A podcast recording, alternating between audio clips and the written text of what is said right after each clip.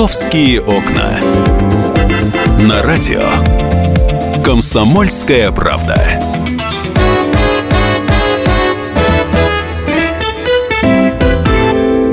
Здравствуйте! Ну что же, продолжается программа «Московские окна». Мы выходим в прямом эфире, и мы очень любим, когда к нам приходят гости. Меня зовут Екатерина Шевцова, и в студии у нас сегодня гость, руководитель Департамента национальной политики, межрегиональных связей, туризма города Москвы Владимир Васильевич Черников. Здравствуйте! Добрый день! И Елена Попова, редактор московского отдела. Добрый день! Сегодня мы будем говорить о том, как нам все-таки привлечь туристов в Москву. Причем сегодня будем принимать звонки. Если у вас есть желание, вы можете позвонить в прямой эфир. Номер телефона 8 800 200 ровно 9702.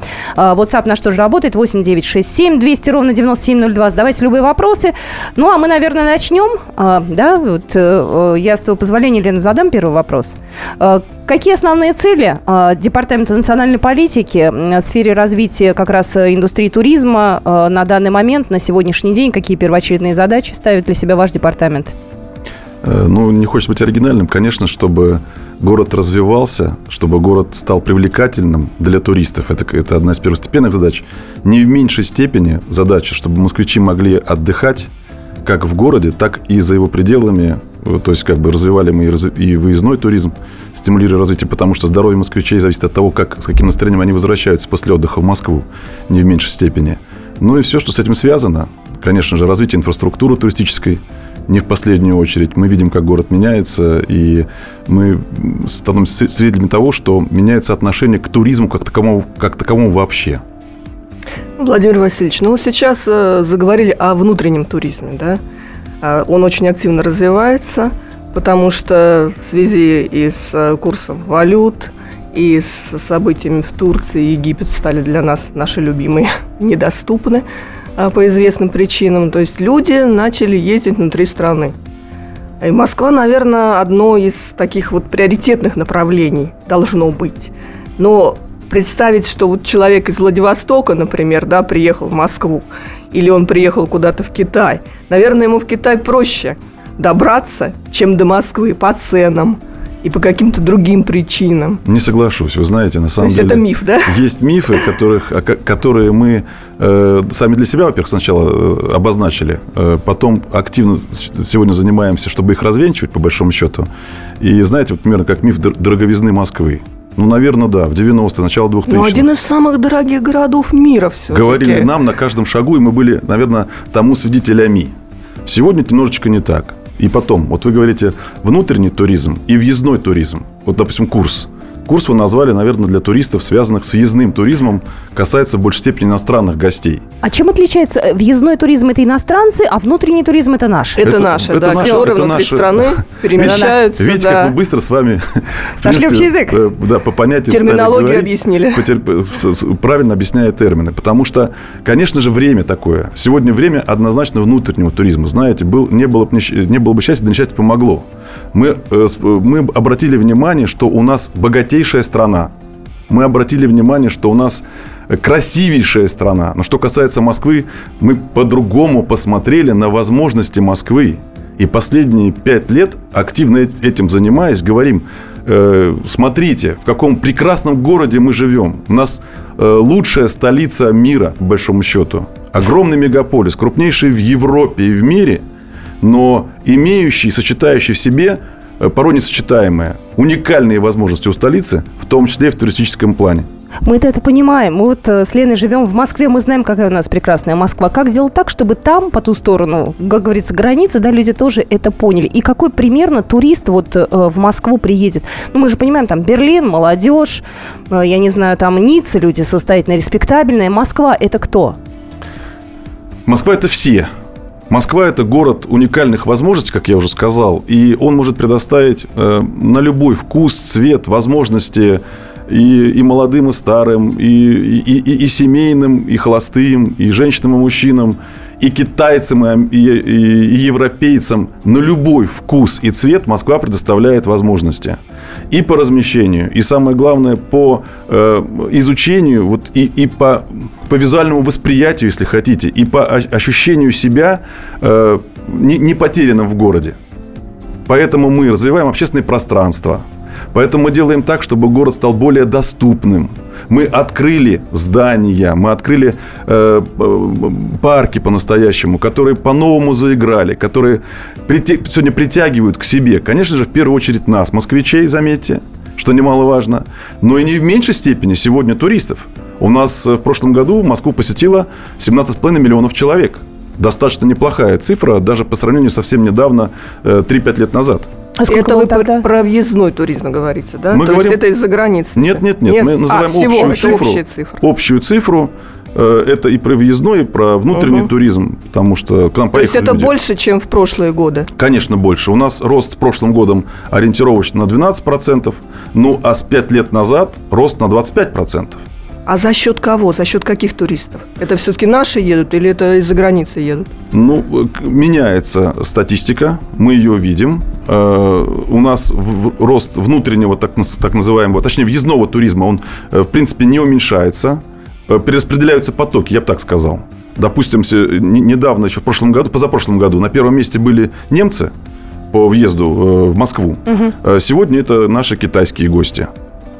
Это вот, очевидно, видим, понимаем. Я тоже хотела про китайцев сказать, да, что действительно это просто видно невооруженным глазом. Ну, 465 тысяч человек. Огромные, да, толпы китайцев. Может быть, потому что они большими группами ходят.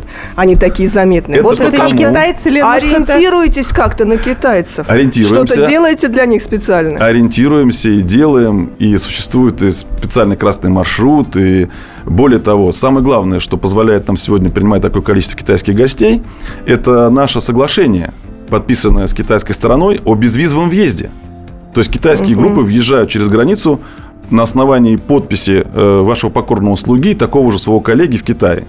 И давно это действует? При непосредственном участии Ростуризма. Ага. Это действует уже 3-й год и достаточно активно, как говорится, факты налицо. Мало того, что их въехало больше всех, по безвизовому соглашению въехало 265 тысяч человек в прошлом году только. Ну и не будем такую вещь забывать, как китайские туристы в прошлом году оставили в Москве, по нашим ориентировочным, так скажем, расчетам, около 1 миллиарда долларов. Мы продолжим наш разговор. Я еще раз напоминаю, сегодня в гостях в студии программа «Московские окна» руководитель Департамента национальной политики, межрегиональных связей, туризма города Москвы Владимир Васильевич Черников. Вы тоже можете позвонить к нам в эфир. Мы продолжим буквально через пару минут. «Московские окна».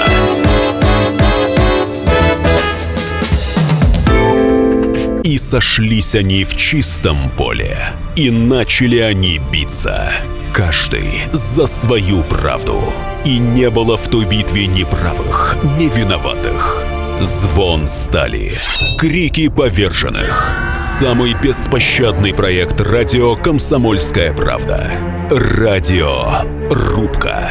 Столкновение взглядов, убеждений и принципов. У гостей в студии всегда полярные мнения. Слушатели участвуют и голосуют. Нам есть о чем поспорить. Остро, жестко, жестоко. Программу «Радио Рубка» слушайте на радио «Комсомольская правда». Каждую среду в 18:05 по московскому времени.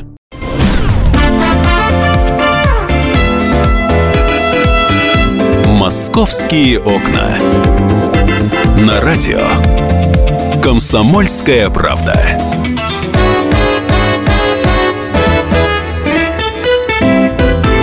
Здравствуйте, мы продолжаем программу «Московские окна». Сегодня у нас в студии гость. Мы говорим о туризме, о том, как правильно презентовать Москву иностранному туристу, как привлечь туриста нашего российского тоже к нам в город, чтобы это было не накладно, для кошелька интересно. В общем-то, все эти вопросы мы обсуждаем. У нас в гостях Владимир Васильевич Черников, руководитель Департамента национальной политики, межрегиональных связей, туризма города Москвы, Елена Попова, редактор московского отдела. И я вам предлагаю тоже к нашему разговору подключиться. 8-800-200-97-02. Это номер нашего эфирного телефона.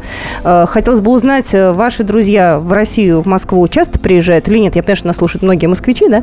Вот. Но наверняка есть друзья, родственники, которые живут в других городах. Вот если не приезжают, то по какой причине? Дорого, неинтересно. Ну, это я сейчас, конечно, такие придумаю фантастические отговорки. Ну, родственники, наверное, приезжают, живут у родственников. А вот которые друзья, к неродственникам приехали, да. В гостинице, да. Вот все-таки давайте к нашему российскому туристу вернемся. Вот накладно, наверное, жить в Москве. Это дорого, гостиницы дорогие. Мы давайте посчитаем, сколько примерно человеку, например, семье, да, из троих. Давайте троих возьмем. Мама, папа, трое, ребенок. Да. Вот в среднем на неделю в Москве пожить в недорогой гостинице. Ну, давайте посчитаем. Давайте. В отеле разместиться, наверное. Во-первых, долететь. Несомненно, определенные затраты, но смотря откуда. И на сегодняшний день я точно знаю, что существует ряд программ. То есть с Дальнего Востока прилететь в Москву тоже не так дорого, потому что есть специальные программы, которые предлагают и Аэрофлот, и заключают соглашения с туристическими компаниями, в том числе, по представлению специальных льгот по полетам. Но это нужно смотреть внимательно по этим цифрам. Надо попасть, в эту программу. То, что они есть, там. Для студентов 100% есть с Дальнего Востока, для молодежи, для пенсионеров в том числе. А остальное нужно смотреть, потому что понятно, что есть перспектива развития. Причем как из Москвы туда, так и оттуда в Москву. Я знаю, что... Сегодня прилетают к нам, и, что немаловажно, приезжают поездами. И на машине можно. Приезжают тоже... поездами, на машине. То есть, то, что к нам приезжают... То, что, средняя полоса, я имею в виду, по крайней мере, Это тоже своего рода экскурсии. Это тоже, так скажем, путешествия. Поэтому у нас, допустим, даже есть программа с РЖД-туром, где мы соединяем наши возможности Москвы по приему таких гостей. И либо отправляем из Москвы, либо принимаем в Москве. И заметьте, при вокзалах на сегодняшний день, допустим, такого не было никогда, но за последние 2 года построены и строятся, открыты уже 3 хостела, будет открываться еще. То есть это прям при вокзалах хорошие, современные хостелы. Это частные хостелы или это какие-то муниципальные? Это частные хостелы с привлечением капитала РЖД. И с инвестиционным капиталом открываются такие гостиницы, такие мини-отели, если хотите. Но они хостелы, они без звезд. Но они позволяют размещаться в этих хостелах как раз семьям. То есть людям могут размещаться до 6 человек. А цена там примерно какая? От 1000 рублей. За место? За номер. За номер в зависимости от. То есть от 300 рублей и выше. Если размещаются 2 человек, то это может быть и по 1000 рублей. К примеру, но ценовая политика, по крайней мере, очень льготная и очень совсем не кусающаяся, так скажем. А как человеку узнать, что есть такой хостел? Я просто представляю себе нашего слушателя. Сидит он, например, в городе в Екатеринбурге. Говорит, я хочу поехать. Как мне его найти? Куда? На Booking выйти, найти этот хостел? Как? Как мы об этом рассказываем? Вопрос продвижения и вопрос промотирования достаточно серьезный вопрос. Вы правильно его сейчас затрагиваете. Наверное, самый главный, потому что система развивается. На сегодняшний день Booking, конечно же, объединяет в себе как основной, условно говоря, оператор, который, точнее даже координатор всей этой гостиничного размещения у себя максимальное количество средств размещения разных категорий. Но я знаю точно, что и мы сайт наш развиваем. Какой? Moscow Traveler.ru. То есть, мы делаем так, чтобы возможность получения информации была наиболее объективна, была доступна и ее было как можно больше.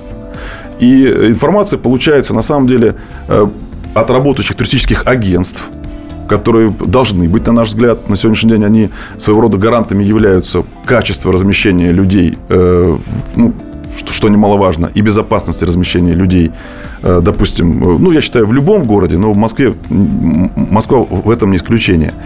То есть можно найти информацию, если захотеть, это несомненно. И важно другое, что можно разместиться за небольшие деньги. Но я могу сказать, опять же, из мифов, сегодня 3-звездочный отель в Москве, условно говоря, в пределах 3-го транспортного кольца, стоит дешевле, чем аналогичные средства размещения в Санкт-Петербурге, в Казани. Я уже не сравниваю нас с Европой. Поверьте мне, это наша четкая статистика. Мы владеем этой информацией. Особенно, когда предлагают наши партнеры, коллеги из турбизнеса специальные пакетные предложения, например, для размещения в выходные дни. Или специальные пакеты на праздники. Как, например, на Рождество, на майские праздники и так далее. Как ни парадоксально, у нас сегодня цена не повышается, а наоборот снижается.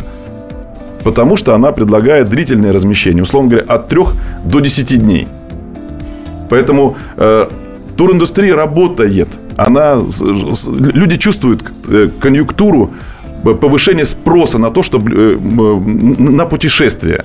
Поэтому к нам стали больше приезжать. Вот это вот 25% рост, это, в принципе, это вот как раз это и есть показатель того, что люди поехали.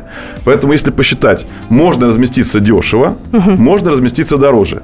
А дальше, пожалуйста, на любой вкус. Можно пойти, если запланировать себе посещение какого-то мероприятия в городе, воспользовавшись элементарно афишей.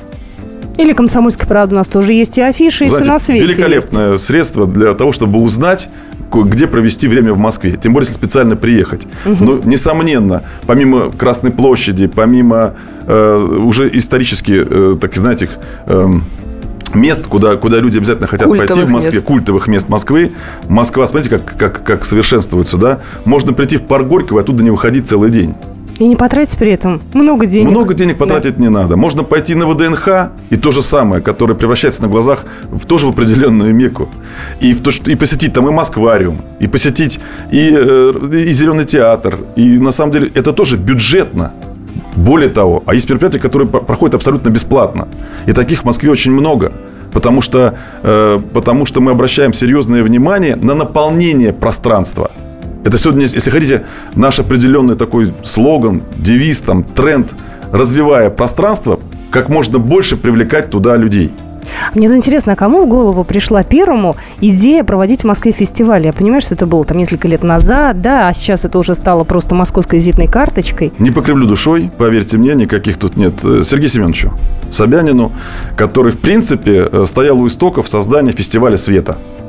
Вот первый международный фестиваль «Свет» – это была идея, которую он сказал, вот, особенно осенью, темно. Как сделать так, чтобы город заблестел, засверкал, показал свою красоту необычно. Настроение повысить людям.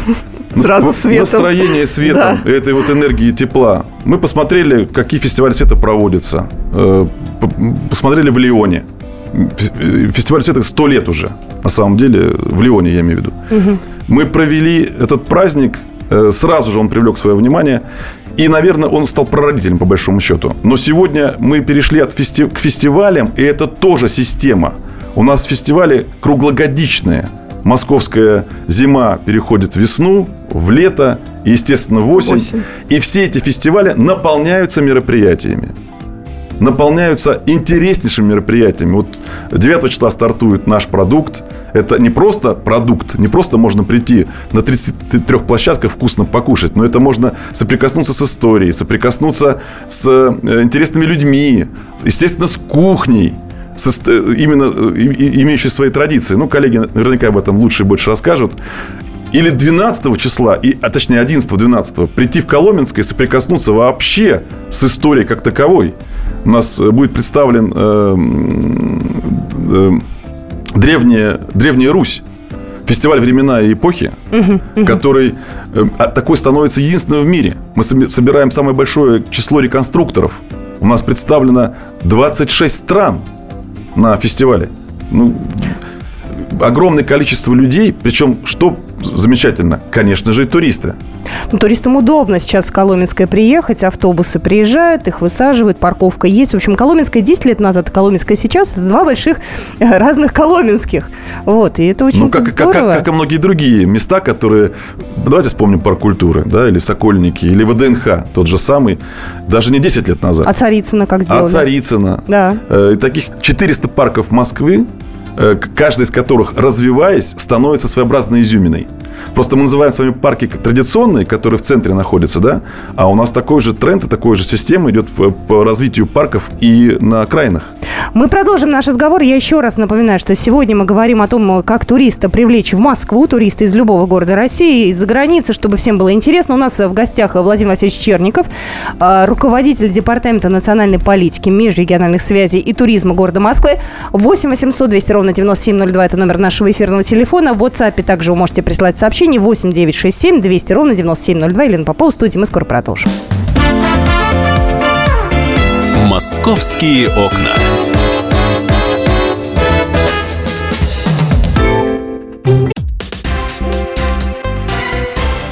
Все проблемы ему по колено.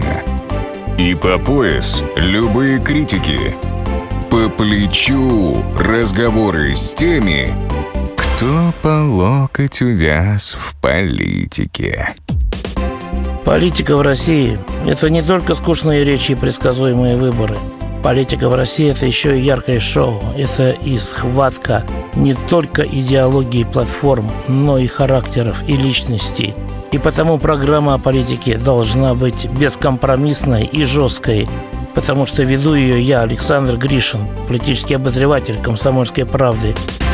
Политическое шоу «Руки по локоть» с Александром Гришиным. Слушайте каждый вторник в 16:05 по московскому времени.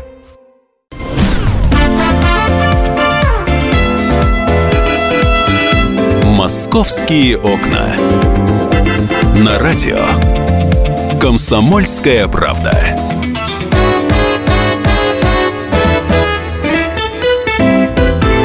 Здравствуйте, мы продолжаем эфир. У нас сегодня в гостях Владимир Васильевич Черников, руководитель Департамента национальной политики, межрегиональных связей, туризма города Москвы. Елена Попова в студии. Мы продолжаем наш разговор. Будем задавать вопросы сейчас разные. Владимир Васильевич, ну вот мы уже затронули тему хостелов, когда о внутреннем туризме говорили. Вообще тема очень спорная. С одной стороны, конечно, это, наверное, самое лучшее, что придумали для бюджетного туризма, потому что это и для студентов, да, и для семей, как мы сейчас сказали, можно приехать и недорого остановиться. В общем-то, зачем нужна гостиница? Там только переночевать. А дальше мы ходим, смотрим, все это изучаем.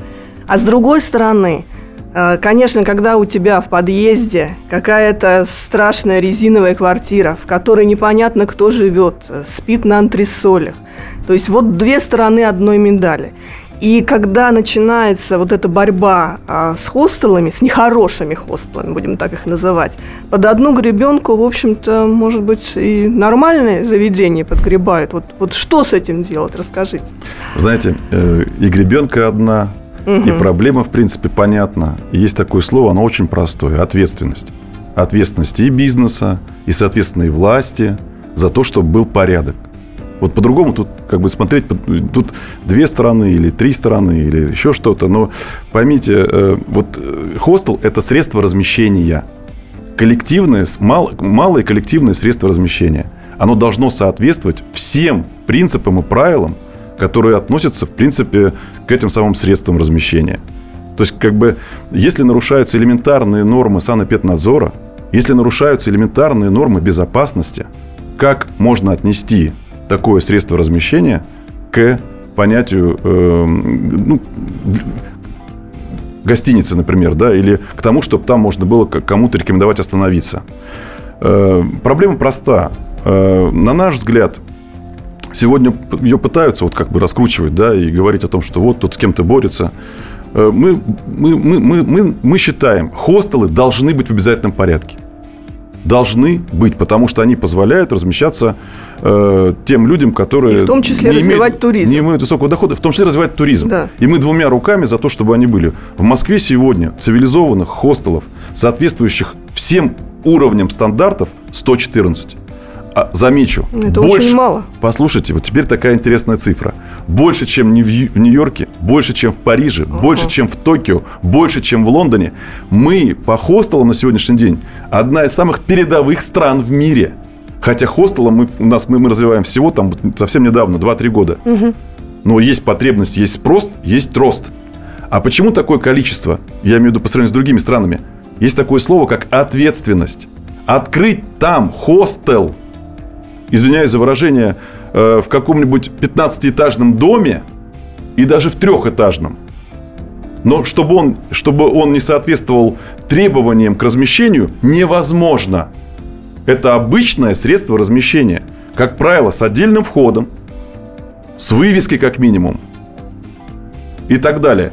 Оно предполагает то же самое и консьержа, и смену белья, и обязательно наличие общей зоны. Но ни в коей мере не то, как многие считают, что я сдал свою квартиру непонятно кому. В эту квартиру я поставил 2-ярусные или 3-ярусные кровати. Подъезд постоянно открыт, потому что хостел должен представлять право 24-часового доступа в квартиру людей. Ну, не в квартиру, а понятно, в себе, в размещение. В апартаменты. Да. И что мы имеем? Конечно же, мы имеем более 1000 жалоб наших людей, наших граждан, москвичей, на то, что у них на лестничных площадках открываются, и, к сожалению, что плохо происходит, открываются хостелы. А это не хостелы на самом деле, понимаете, да? В этом проблема. Они тем самым вредят, по большому счету, развитию этого самого направления в индустрии. Мы за то, чтобы хостелы были, но соответствовали всем правилам. У нас формально, сказал я, 114 – это те, которые официально. 650 нелегально действующих. Что им мешает сегодня пройти классификацию, которая должна заканчиваться 1 июля. И все об этом знают. Ну, те, это тот самый закон, да, о котором мы сейчас говорим. Просто я знаю, закон. Что многие люди, я их тоже в какой-то степени понимаю, они выходят завтра на пикет, да, это закон о запрете хостелов. Есть такая точка зрения, что после того, как этот закон примут, у нас и хостелы исчезнут, и посуточная сдача квартир исчезнет, и мини-гостиницы. Я пытаюсь понять, на чьей стороне правда. Для невозможно. Меня это... Хостелы уже не исчезнут, потому что они уже, скажем так, существуют, и они пользуются спросом, что немаловажно. И мы поддерживаем эти хостелы. И более того, они сами, я знаю точно, создают свою ассоциацию так называемых правильных хостелов, как они себя называют, и они защищают свои права. Им мешают те самые хостелы, псевдохостелы, которые, к сожалению, приезжают люди. Вы посмотрите, что у нас пишется в отзывах. Вот даже тех хостелов, которые пытаются размещаться, будучи нелегальными, пытаются размещаться в Booking.com. Это, естественно, жалобы людей, которые там остаются, недовольство и так далее. То есть, это что означает? Люди, которые приехали в Москву, разместились в таком месте, я даже не хочу это называть хостелом, и, соответственно, у них остается плохое впечатление о городе, потому что кто-то их обманул. Вот нам нельзя этого допускать. Из проверки, которую провела прокуратура, на самом деле, мы видим, что у нас из 100%, я имею в виду не из всех хостелов, которые, из 100% проверенных хостелов, соответствует правилам 10%. Даже из тех, которые зарегистрированы. Да, те, которые официальные, им нужно кое-что поправить, ну а те, которые невозможно поправить, их нужно закрывать, потому что, как я сказал уже, размещать хостелы на лестничной клетке рядом с соседями в одном подъезде жилого дома запрещает закон. Запрещают нормы санэпидемнадзора. Поэтому, на самом деле, конечно же, можно и, наверное, нужно поправить закон в какой-то мере, чтобы все-таки проходили согласования, чтобы хостелы размещались в отдельно, даже если в жилом секторе, но имели отдельный вход и так далее. Его можно поправить каким-то образом, но ни в коей мере не подменять. Иначе мы благое дело можем, на самом деле, к сожалению, безответственностью каких-то участников бизнеса, на мой взгляд, поставить под сомнение. И это очень важно. Вот наша позиция – все должно развиваться в соответствии с правилами. Как-то туристический бизнес в Москве, да, резкие какие-то переживает перемены. Если там, не знаю, лет 15 назад у нас ни такси не было нормальных, были какие-то совершенно адские цены, приезжали туристы, им объявляли цены в какие-то безумные доллары, там, не знаю, там выставляли. То сейчас в этом плане действительно много перемен. Они достаточно быстро идут, да. Возникли хостелы, нужно наводить порядок. Гостиницы тоже нужны. Иностранные туристы приезжают, нужно название на английском языке для того, чтобы они могли ориентироваться. Какие-то интерактивные приложения, что-то есть для туристов, чтобы они могли себе смартфон закачать и пользоваться. Существовать в Москве себе вот легко, просто и понятно. У нас вот пару минут осталось. Вы правильно сказали. На самом деле, семимильными шагами развивается отрасль, развивается индустрия. То есть меняется к ней отношение. Это раз. Сегодня все понимают, что туризм – это не просто либо атовизм, либо непонятно какое-то там к чему-то пришитое, так скажем, или условно кому-то нужное направление. Это индустрия. Это самостоятельная индустрия, которая способна и стать драйвером экономики, по большому счету. Это экономическая категория. Это отрасль, если хотите, народного хозяйства. Именно поэтому сегодня спрос на цивилизованный, грамотный, интересный туризм. Конечно же, у нас есть и программа развития, которую мы сейчас и будем пересматривать в очередной раз. И МР дал такое поручение. И, конечно, будем пересматривать и показатели программы, и развивать инфраструктуру. Потому что мы понимаем, что нужно и увеличивать количество стоянок для автобусов. И правильно вы говорите, систему навигации, которая уже есть в городе. Установлено более 6000 указателей с транскрипцией, да, на английском языке. Метро запустили проект.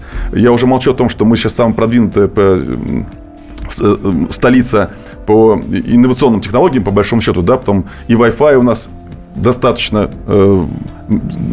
обширное место занимает. Много где. А? Везде, говорю, у нас есть Wi-Fi. Даже в метро. Даже в метро. А где американские коллеги признали, что мы в этой ситуации действительно оказались впереди планеты всей. Поэтому инфраструктуру будем развивать. Будем делать так, чтобы Москва была еще краше, еще красивее и доступней для иностранных туристов и не только.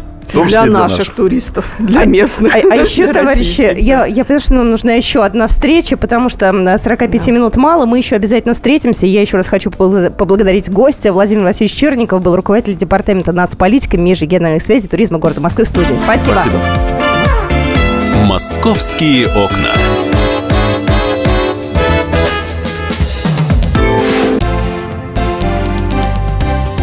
Здравствуйте. Я Евгений Беляков, заведующий отделом экономики газеты «Комсомольская правда». Я знаю почти все об экономике страны, личных финансах и время от времени даже играю на бирже. Но у меня нет $1 миллион. И я очень хочу его заработать. Поэтому каждую неделю в прямом эфире я буду общаться с тем, кто смог стать богатым и знает, как сделать богатым меня и вас.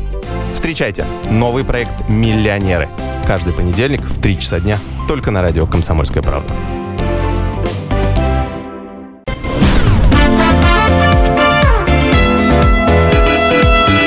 Московские окна. На радио «Комсомольская правда».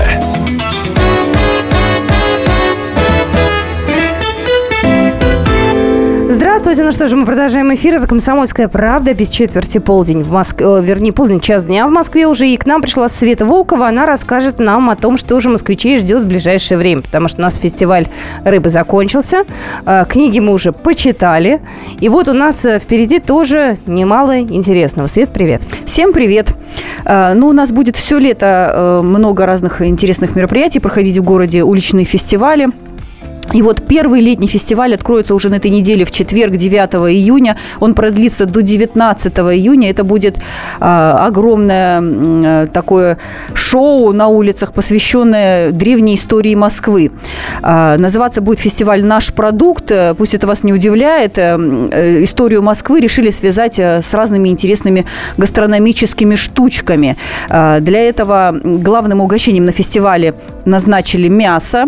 Это будет основной продукт, наш продукт, это мясо все-таки, да, российский, русский. То есть там будет присутствовать вот эта тема дичи, древних охотников, добытчиков, древнего русского торга. Такие площадки будут открыты практически вот по всему центру города, а вообще всего их будет 33 ярмарочные площадки фестивальные. Вот, основные, конечно, будут на центральных точках, и на большинстве из этих площадок откроются мясные рынки. Например, на площади Революции, на Болотной площади, в Камергерском, Лаврушинском переулках, на Пушкинской, Тверской, Триумфальной площадях, на Арбате и Кузнецком мосту. А ты знаешь, что там можно будет попробовать? Мало того, что традиционные виды мяса, там свинину, говядину, еще оленину и медвежатину. Я никогда не пробовала медвежатину. Да, да, я там боюсь, будет, правда. Там будет... Косулю можно. Но это же дичь. Кать, дичь? Вот нам очень сильно здесь рекламируют дичь на этом фестивале. Мы будем так, это Федя Дичь. Слушайте, ну в реальной жизни, вот честно говоря, да, вот нас слушают сейчас многие наши дорогие слушатели. Ну вот где вы попробуете медвежатину, если вы живете в столице? Я пробовала, и потому нет. что я ездила на охоту, вот, и я там пробовала кабана. Это было здорово, мне очень понравилось. Только что заваленного кабана. Я, в общем-то, представляю, что такое дичь, и рада за тех, кто еще этого не знал, и вот сможет попробовать, не выезжая из Москвы вообще никуда. А ты знаешь, я хочу сказать, что если что-то первый раз пробуете, надо загадывать желание.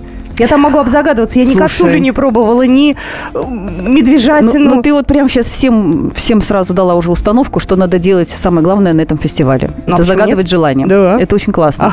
Ага. Вот. Ну, и кроме вот этой экзотики, дичи, будет еще и масло из Вологды, и пряники из Тулы, и пастила из Коломны, и рыба из Якутии, и сибирские кедровые орешки, и десятки сортов меда, и соленья, и моченья, и ягоды, и вот это все по древнерусским рецептам. Если кто-то пожелает дома что-то из этого приготовить сам... Неправильно ты говоришь. Если кто-то изволит, если мы с тобой продолжаем стилистику, конечно же. Судари и сударыни, да, будем продолжать в этой стилистике, то вам на этих же площадках... специально обученные люди, там будут повара, там будут специалисты по древнерусской кухне, они будут рассказывать рецепты, и можно будет с собой унести не только все эти яства, все эти кушания сладкие и мочения, и соленья, но еще и принести с собой домой рецепт и дома попробовать еще все это сделать самому на своей кухне. Угу. Вот. Ну и кроме того, что там можно будет много есть на этом фестивале, да, там можно будет еще и развлекаться очень интересно, делать селфи и покупать сувениры. Что касается сувениров, то это, естественно, все будет из регионов России. Напомню, там более 40 регионов нашей страны отправляет своих гонцов в Москву с разными и вкусными, и разными прочими штуками. Будут оренбургские пуховые платки, елецкие кружева, дулевский фарфор, свистульки, колокольчики. В общем, все вот эти вот вещицы прекрасные наши, русские, из дерева, стекла, керамики, олова. Все это можно будет там тоже купить. Ну, естественно, что цены, я думаю, что на некоторые товары будут кусаться, конечно. Например, елецкие кружева, они, наверное, все-таки не дешевые будут. У меня есть елецкие кружева, я представляю, что это такое. На минуточку, оренбургский платок настоящий, да, стоит тоже, извините, дорого. Да, да, очень поэтому, дорого, конечно, рассчитывайте, что самый там, наверное, дешевый сувенир, ну, где-то будет в пределах 200-300 рублей, я так думаю, что это самый дешевый, да. Колокольчики. Колокольчики, например. А вот что-то более приличное, личная пуховая шаль красивая или там скатерть с елецкими кружевами, это все, конечно, будет уже от 2 тысяч выше. В общем, готовьте денежки. Можно бесплатно развлекаться. Там будет на площадках фестиваля куча всяких интерактивных шоу. В эти дни, как раз 11 и 12 июня, вот в эти выходные, будет проходить фестиваль «Времена и эпохи». Это фестиваль исторической реконструкции в Коломенском. И его же участники этого фестиваля будут также работать и на площадках фестиваля «Наш продукт». И будут показывать историческую реконструкцию прямо вот в центре города. Можно прийти, там, допустим, на площадь Революции, и там увидеть вот эти бои древнерусских воинов. Или там на площадке «Богатырская застава» на Цветном бульваре. То же самое. Там будут такие же проходить бои. И там еще поставят красивые скульптуры, которые многие помнят по фестивалю «Московская весна». Вот там были 3 богатыря на площади Революции. Теперь на Цветном бульваре появится Илья Муромец с дружиной. Будут фигуры такие огромные, гигантские. Там под, наверное, 3 метра высотой. Слушай, у меня маленький такой вопрос. А вот те фигуры, которые стояли, они куда сейчас уехали? Они сейчас уехали, большая их часть уехала на склад, но кое-что останется и на фестивале «Наш продукт». Например, вот эти красивые топиарные, так называемые, зеленые, вот пушистые красивые скульптуры, mm-hmm. Вот эти фигуры мужчины и женщины, которых обозвали Пушкиным и Натали, вот этот лев, который стоял на Новопушкинском сквере, это все останется, их, правда, отреставрировали, потому что за время «Московской весны» они изрядно поистрепались, скажем честно, их с ними все... фотографировали, да, на них залезали, их трогали, щупали, дергали, что только с ними не происходило. Вот теперь их отреставрировали, угу. и они также останутся на тех же местах, но к ним добавятся еще вот эти вот новые фигуры, которые будут в стиле нового фестиваля древнерусской истории. Это будут герои русских сказок, былин. Например, на Чистопрудном бульваре поставят 8-метрового змея Горыныча. В Новопушкинском сквере поселится соловей-разбойник, тоже там 3 метра высотой. Очень хорошо. Да, детям счастье. Потрясающе, да. На Тверском бульваре купец Садко с ладьей будет стоять. Можно будет сделать кучу прекрасных фотографий с этими фигурами. На Манежной площади поставят древнерусский обоз из 6 деревянных телег с бутафорскими фруктами и овощами, настоящим сеном. Там прям тюки будут сено лежать, кувшины, плетеные корзины. Все это сейчас делают в специальном бутафорском цехе. Совершенно изумительные мастера. Видела, как они работают. Конечно, чудо совершенно, вот как они это все выпиливают, строгают, плетут. Это все натурально, это все вручную сделано. Очень здорово. Натуральные материалы, дерево, лоза. Все очень классно. И от перехода от Манежной площади к площади Революции поставят 2-метровую копию древнерусской монеты. Я даже себе представить не могу. Это будет, видимо, да, что-то будет. Не раскрывают нам этот секрет. Вот. А для детей в Клементовском переулке появится шикарная, необычная в древнерусском стиле забав там боярских детей игровой городок. Но будет еще горка 7-метровая в виде куска сыра. Так, то есть там я можно пытаюсь понять, как на ней кататься-то летом? А вот будет кусок сыра в дырках. Вот в эти дырки можно будет залезать детям, и там будет лабиринт внутри, ползать, лазить, ну все, что дети любят, да? А потом из этого куска сыра выбираться на горку и скатываться вниз. Вот это вот так все выглядит. 7-метровая сырная горка. Есть чем развлекать детей. Вот. И около Большого театра каждый день с 6 вечера до 8 часов вечера кукольный театр будет показывать русские народные сказки. Пожалуйста, бесплатно приходите, смотрите. Я думаю, что будет интересно и детям, и взрослым. Кукольный театр – это вообще прекрасно. Можно полюбоваться. А на Тверской площади научат печь хлеб по древнерусским традициям. Дадут желающим каменные жернова, и можно будет из зерна смолоть муку. Прямо там. Света так долго рассказывает про фестиваль.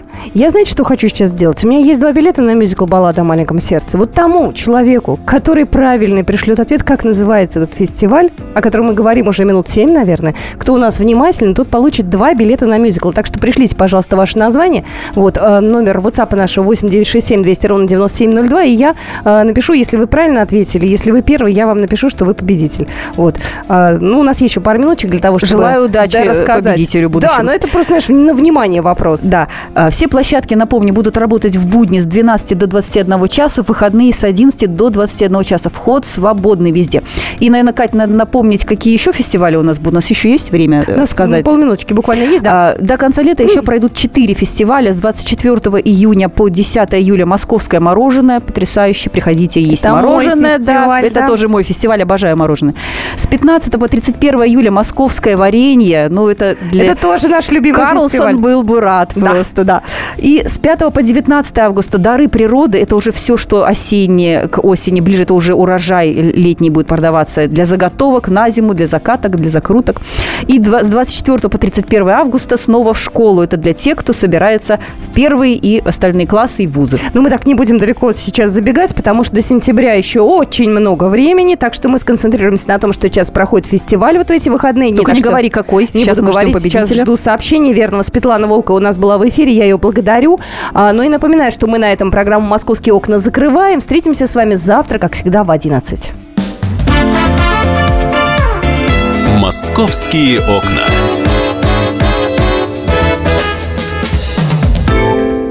Навостри, потребитель, уха. Ведь в эфире Анна Добрюха. Защитит от плохих продавцов, проходимцев и темных дельцов. Об обязанностях и правах, документах, судебных делах, о доплатах, пособиях, льготах и о многих подобных заботах. Программу Анны Добрюхи «Я потребитель». Слушайте каждую пятницу в 2 часа дня по московскому времени.